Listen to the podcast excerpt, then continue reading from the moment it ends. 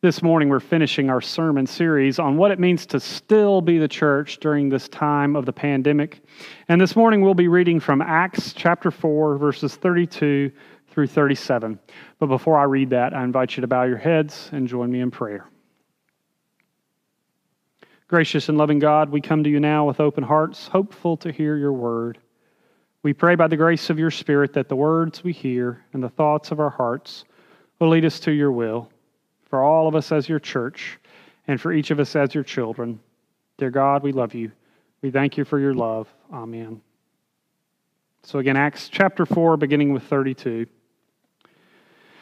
Now the whole group of those who believed were of one heart and soul, and no one claimed private ownership of any possessions, but everything they owned was held in common.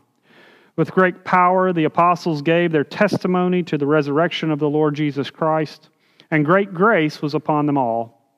There was not a needy person among them, for as many as owned lands or houses sold them and brought the proceeds of what was sold. They laid it at the apostles' feet, and it was distributed to each as any had need. There was a Levite, a native of Cyprus, Joseph, to whom the apostles gave the name Barnabas, which means son of encouragement. He sold a field that belonged to him, and then brought the money and laid it at the apostles' feet. This is the word of the Lord. Thanks be to God. Not long after Julianne and I moved here to Tallahassee, we heard that a dear friend of ours from our previous church passed away. Cy Mallard was a former minister of that church. He had been the minister there for thirty years, and he was a dear friend and mentor to me. He grew up just up the road in Thomasville, Georgia, was born there in nineteen twenty-seven, and he had a wonderful sense of humor. He loved to tell the story about his very first day at school. He went to school, went right up to his teacher, and his teacher asked him his name, and he said, "Everybody calls me Bubba." Well, this was Thomasville, Georgia, and so the teacher looked back at him and said, "We actually already have four Bubbas in this class. I'd like to know your real name." So I thought for a minute, and he said, "I don't know my real name. Everybody just calls me Bubba." So he went home that afternoon and asked his mother what his real name was. But I wonder if you've ever had a nickname like that, a nickname like Bubba. Maybe it's a nickname that's come from your family, something like Bubba or Sis or Mama or Papa, something that says you're related to somebody else, or maybe an affectionate name that someone's given to you. Julianne is, is called Aunt Juju by her nieces and nephews, or my dad's called Gigi by his grandchildren, or maybe somebody at your workplace, or maybe somebody on one of your sports teams, or even in your classroom has a nickname for you. Those nicknames can tell us a little bit about what we mean to other people, tell us a little bit more about ourselves. Well, as you know, over the past few weeks, we've been looking at the names of holy places throughout the Bible, things like the synagogue or the tabernacle. And we're going to finish that sermon series today by looking at actually a nickname for the church. A nickname that, that we share here at Faith Presbyterian Church. We call our church a family, or even a community. A community of faith or a family of faith. We talk about that all the time. The church is a place where as a family we come together and support each other and nurture each other and care for each other as children of God. But that little nickname is not unique just to our congregation. Churches all over the world call themselves communities or families. And in fact, the very first church in Jerusalem used to think of themselves that way. And the passage that I just read from the book of Acts tells the story of that early church, that first church in Jerusalem. They really didn't even have an official name yet, but they called themselves the community, the community of a common union. They had the same heart and the same spirit, and they were unified together as a community, as a family. Their heart and their spirit was so unified that they cared deeply for each other, so much so that they wanted to share everything they had with each other, much like a family. They took all of their goods and their possessions and they sold them and they brought everything together, pushed it into the middle of the circle so that everybody in the community had what they needed. In many ways, it was truly an, an ideal version of the church. A church that was not legislated to or, or following laws, but they were doing what the Holy Spirit called them to do, to share with those people in their community in need.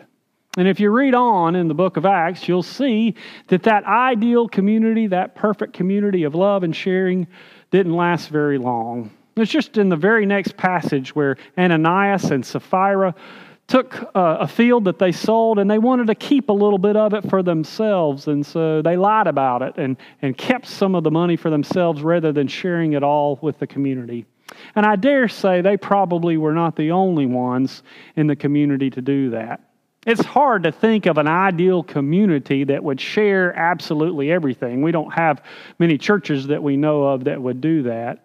And yet within our passage, we're given sort of a, an opposite example of Ananias and Sapphira. Someone who shows us that kind of generosity, that gives us that kind of example of what it means to be a part of a church and a part of a community. His name was Joseph, Joseph from Cyprus, and he did really the exact opposite of Ananias and Sapphira. He sold a field and he gave that money to the church to help build up the community, to build up that family in need. Because of his generosity and because of his love for that community, he was given another nickname. And that's the nickname that we know him by. His name was Barnabas. And we know about Barnabas and all his travels as he continued to spread the word of God and share the love of God with others. Barnabas meant encourager, the one who encourages, the son of encouragement. He encouraged the people of God, encouraged the people in that community to grow and be better than they thought they could be. We all need people like Barnabas in our lives. And I imagine if you took a moment and stopped and thought back to your childhood or throughout your life, you had people like Barnabas in your life who helped you become the person that you are. I think back to the church where I grew up, that church family that I had, and I was surrounded by members of my family like Barnabas, people who helped me, people who loved me into being. And one of the ones that I thought about particularly when I was reading about Barnabas was my Uncle Tom. My Uncle Tom uh, was a very wealthy man, but a very loving man as well. And he would sit beside me every single Sunday when he was in town. Sometimes he would help me find the biblical passage that the preacher was preaching on so that I could read it along. And he loved me and supported me and wanted me to succeed. He encouraged me in so many things in life. When I went off to college, I could have stayed in South Carolina and, and really gone to school for free, but I wanted to go away and pay out-of-state tuition. So my Uncle Tom gave my parents some money to help pay for that. And then when my Uncle Tom passed away, he gave some money, he left some money to me and all of my his great nieces and nephews, and I was able to use that money to help pay for seminary. It was because of Uncle Tom that I'm able to stand here before you today, to have all the blessings that I have and to try to be the person that God has called me to be.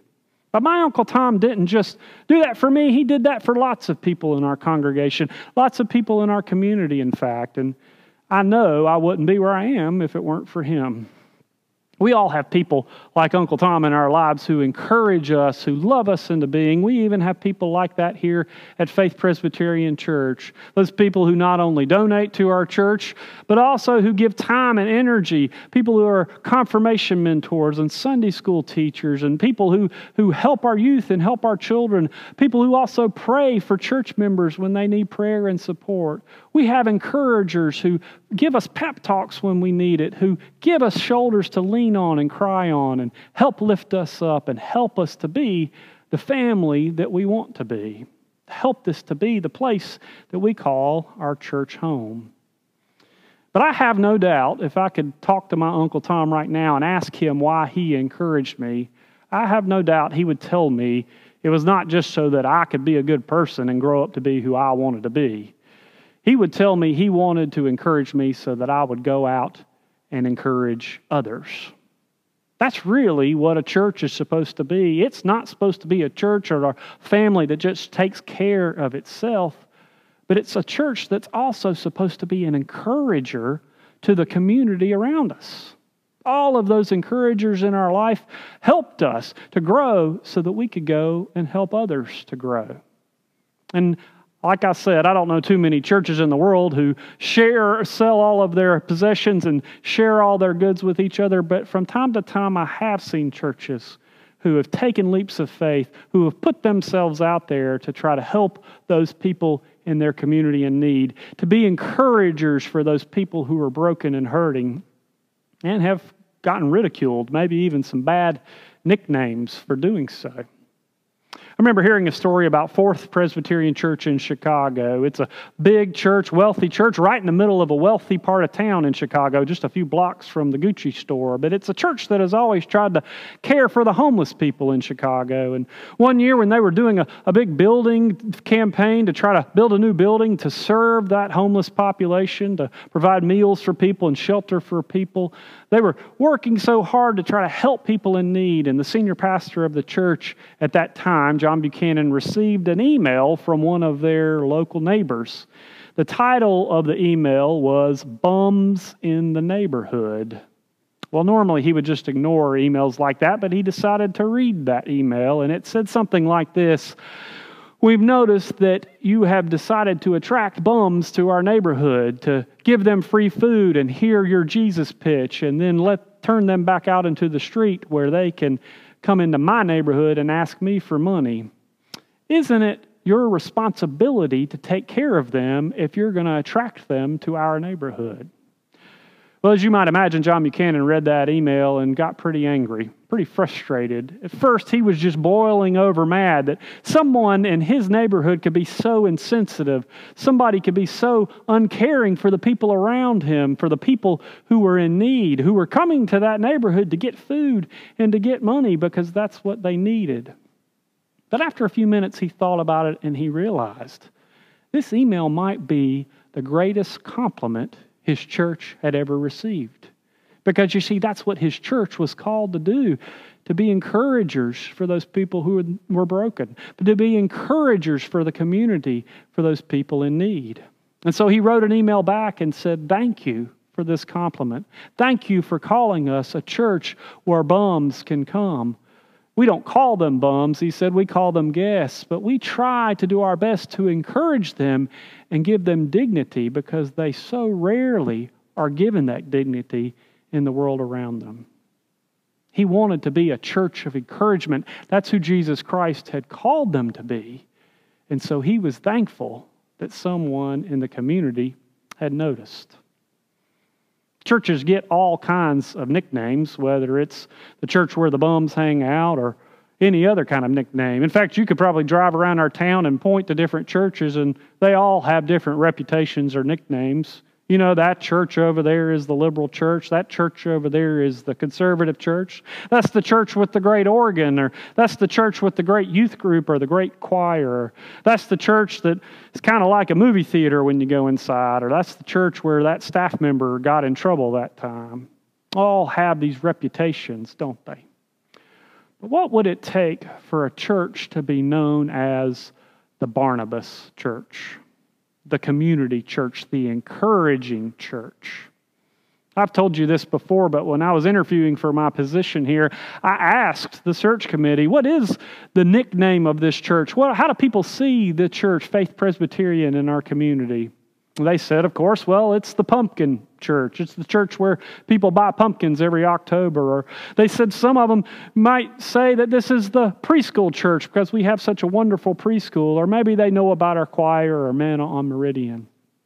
But what would it take for us to be the encouraging church, the Barnabas church, where everybody in Tallahassee knew that this was a place where they could be encouraged to be better than they thought they could be? We're trying to do that, and I, you know we're trying to do that. We we gave out one hundred eighty-five bags of food last month with Manna on Meridian, and we've had so many generous people give money to our preschool so that we can have more scholarships for people who can't afford to go there. We've tried in many ways to try to reach out in our community. But this time, this time of suffering that we have been going through, I have realized more than ever that we need encouragers. We need people in our world who are encouraging those people outside these walls who are downhearted and broken. One of the simple ways that you can do that right now is you can reach out to me and tell me you want to be a mentor for one of our preschool families. We're trying to recruit some mentors for all of our families, and our families at our preschool have a lot of different needs. Some just need prayer, and some just need to know a little bit more about what's going on here at our church, but others need a little bit more than that. Others might need help making sure their, their kids have lunches every single day for school, or others might need to know more about the resources in our community, and you might be able to help them do that. But by being a mentor for our preschool families, you can be an encourager. You can be a Barnabas for them so that they know when they have needs, this is a place that they can lean on. And that's my hope for our church as we face these difficult times. Trinity and our staff and I have been racking our brains, being patient, but trying to think of more ways that we can be encouragers for those people in need. Because that's my hope for Faith Presbyterian Church. That one day I'll be standing out in the pumpkin patch and I'll ask somebody, what do you know about this church? And they'll say, oh, that church. That was the church that when I lost my job during COVID nineteen, one of their members helped to pay for my electric bill. Or that church, I know that church well. They helped me when I was needing a counselor. They helped me discreetly find one and even helped me pay for a few sessions. Or that church, that was the church that I leaned on when I was hurting or when my family was hurting and when I was lost and alone. When people in Tallahassee drive by a church, I want them to look at our building, look at our steeple and say, that church, that's the encouraging church. That's the church that Tallahassee can lean on when they are in need. That's the church that this whole city knows that when times are tough, we're here to inspire them. We're here to encourage them. We're here to lift them up. We're the Barnabas church, the encouraging church that helps this community know they can be more than we ever imagined we could be. Thanks be to God. Amen.